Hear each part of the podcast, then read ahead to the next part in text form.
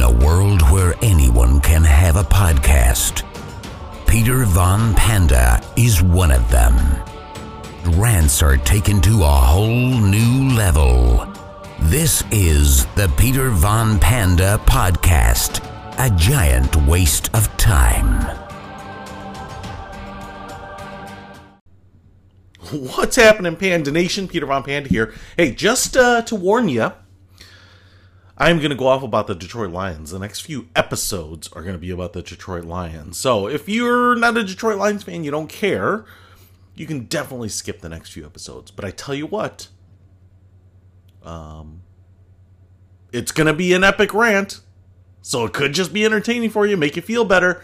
Uh, first of all, just yesterday, Martha Firestone Ford, the Detroit Lions organization, put out an open letter to fans, and they kind of said all the same things. Hey, our play, our performance is not acceptable. Um, then I also thought it was funny because they said they weren't going to raise ticket prices.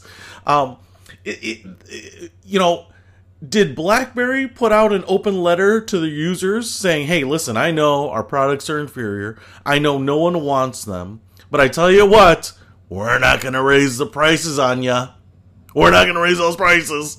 Give me a break. Give me a break. Uh, you would have to actually increase demand uh, or reduce supply to increase the price. And the Lions aren't doing any of that. In fact, I saw on the Facebook page today, at least a couple people are not going to renew their season tickets. I applaud that. I haven't had tickets to the Lions in a long time. Even just buying one-off tickets to go and get entertained at Ford Field. Uh, do they not entertain me? I tell you what, because every time I've gone, it's been a blowout, which is just painful to watch. There's nothing as painful as going and just hoping for a good showing, and then to cherry pick some of the some of the games that are just massive blowouts. And so here's my other problem, my other rant. Is that I see on the Facebook pages people are complaining about commentators, about beat writers, or whatever. You know, Valenti is a is a common one. He's so negative. He's so negative. I get it, dude. But you know, he came on before the start of the season and, and ranted and complained and said that the team wasn't up to snuff. And guess what? He was proven right on all of it. I don't want him to be right. I don't want him to be right. But I tell you what, um, the way to shut anyone down, and the critics, including myself, is to win games. That's all that matters. I tell you, you know, as long as I keep complaining, or other people complain, or other people complain about the organization, or Bob Quinn, or Matt Patricia, or the players, or whatever it is, they are correct until you prove them wrong with scores, with until you prove them wrong with a winning record. So, you know, a three win season this year is abysmal. It is backwards from last year's six win season, which was abysmal, which was backwards from the nine win season from Caldwell, from the 11 win season before that. Um, all of those seasons, which we thought were uh, under delivering on the talent and capability that the team had, right?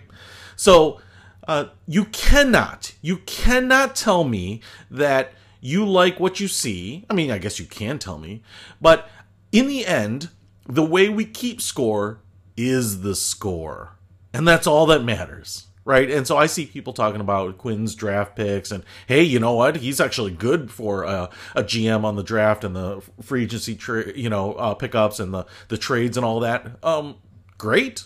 You know what?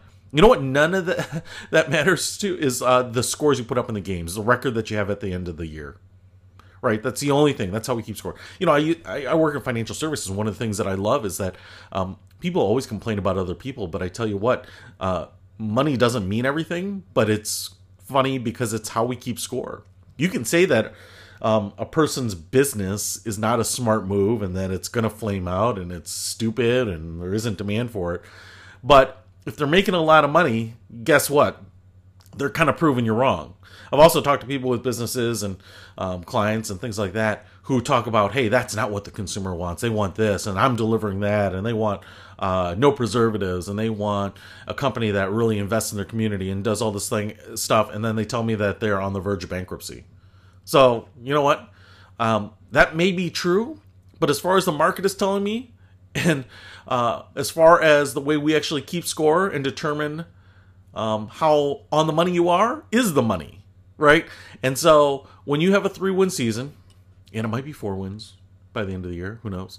But it really doesn't matter. The fact is, we're going backwards. And here's the problem I get that they may have thought there was a glimmer of hope at the beginning of the year, and they didn't put uh, the effort into trying to figure out what plan B was.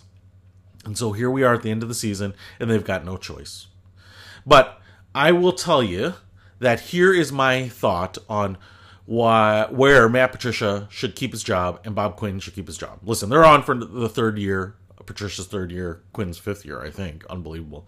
Um, but if they put up an 11 wins season next year, they both get to keep their jobs for another year.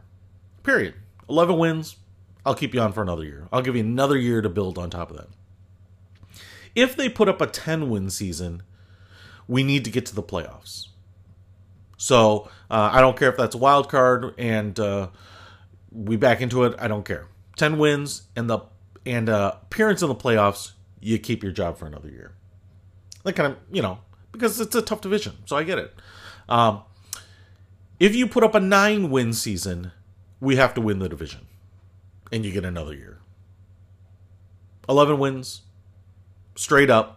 I think that is, in absolute terms, good enough. That should put you in contention to win the division. Should put you in contention to get to the uh, the postseason. But if not, I think 11 wins is a market improvement from the current level. 10 wins and playoffs, or nine wins and the division, and you get to keep your keep your job. Eight wins, you're done, or moving on. And I tell you what, if if I were the owners of the Lions, uh, Patricia would have been gone. I don't know. Quinn might have been there for another year, although I think their futures are inextricably linked together. But I would have gone ahead and let Patricia go. I don't know that he's a bad guy or anything like that. It, I, I just don't see the players rallying around him. He wants to control the locker room voice, I think, too much in a way that uh, they're trading off the quality of the play. But I would have loved to have brought in, and I get this is going to be this here. Here, I'm going to throw out the two more controversial ones. Um, I'm gonna, I'm gonna, I'm gonna do them in order of controversy. Actually, I would have brought in Ron Rivera. Uh, brought, brought, brought him in.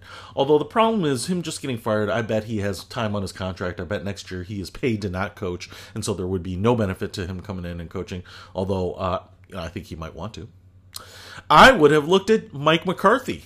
Obviously, a oh, successful coach up in Green Bay. A lot of people don't want anything from the North to ever come here, but I tell you what, the Green Bay players that have come here I've always been happy with. You know, they may not have been able to give us their best years, but it was always kind of nice to to see that. I always like being able to throw it back in the face of our division opponents. But here's the big one. Here's what I would have done that's going to piss a lot of people off. Uh, I get it. Um, Jim Schwartz has some history here, but I would have brought back Jim Schwartz. I think he's a much more mature person than he was. The reality is that most of the players that he had under his tenure are gone, so it's a kind of a new team. He obviously knows the management, uh, so I would have brought him as a coach, and as uh, he's been successful as a defensive coordinator for the most part. He's got the connections to bring over his staff to bring in a defensive coordinator right away. I think one of the problems was that Matt Patricia was not able to kind of snipe anyone else from the Patriots organization when he left. So, thus, you've got a head coach who's got head coaching experience, form previous head coaching experience, which I always thought was lacking on the Detroit head coaches. Uh, but you bring him in, you hopefully bring in someone he's already clicking with on the defensive side. You know, someone who knows what he wants. He doesn't have to coach them up. He doesn't have to manage them. Someone who's ready to step into that spot. And then I would have kept Darrell Bevell. I think he's I think he's pretty good. I mean, when they fired Caldwell and brought in Patricia, I don't know. There was a part of me that wanted, um, uh, no, now I can't think of his name. The defensive coordinator, Teryl Austin. Um, I kind of thought, you know, maybe we should give him a head shot at the head coach, or at least do our best to try to keep him as a defensive coordinator at the time. Anyway, who knows what if it would have happened? But I'm just telling you, um, telling us in an open letter that the season sucked, but you're not going to do anything about it. And then you're going to be so gracious as to not raise prices on the fans. It's just so tone deaf. You know? I mean, I, I feel like there was a lot of um, arm bending, maybe to get them to admit that a three win season sucks. Because at least they put that in there. I don't know. At least they didn't say, "Hey, we're seeing a lot of stuff." The other thing that they mentioned was like improvement of guys in locker room. I mean, they even said like uh, Matt Patricia as an improvement as a person, and then you know, quality guys in the locker room. I mean, that's great, but those are luxuries. Those are luxuries that you get to focus on after you have won, after you have delivered, right? Um, it's just like companies going out there and saying, "Hey, you know, the thing we invest in most is our employees. They're they're the most important piece. You know, uh, even our customers, our product, all that comes separate. You know, you get to say that when you are crazy profitable." And a lot of companies have, right?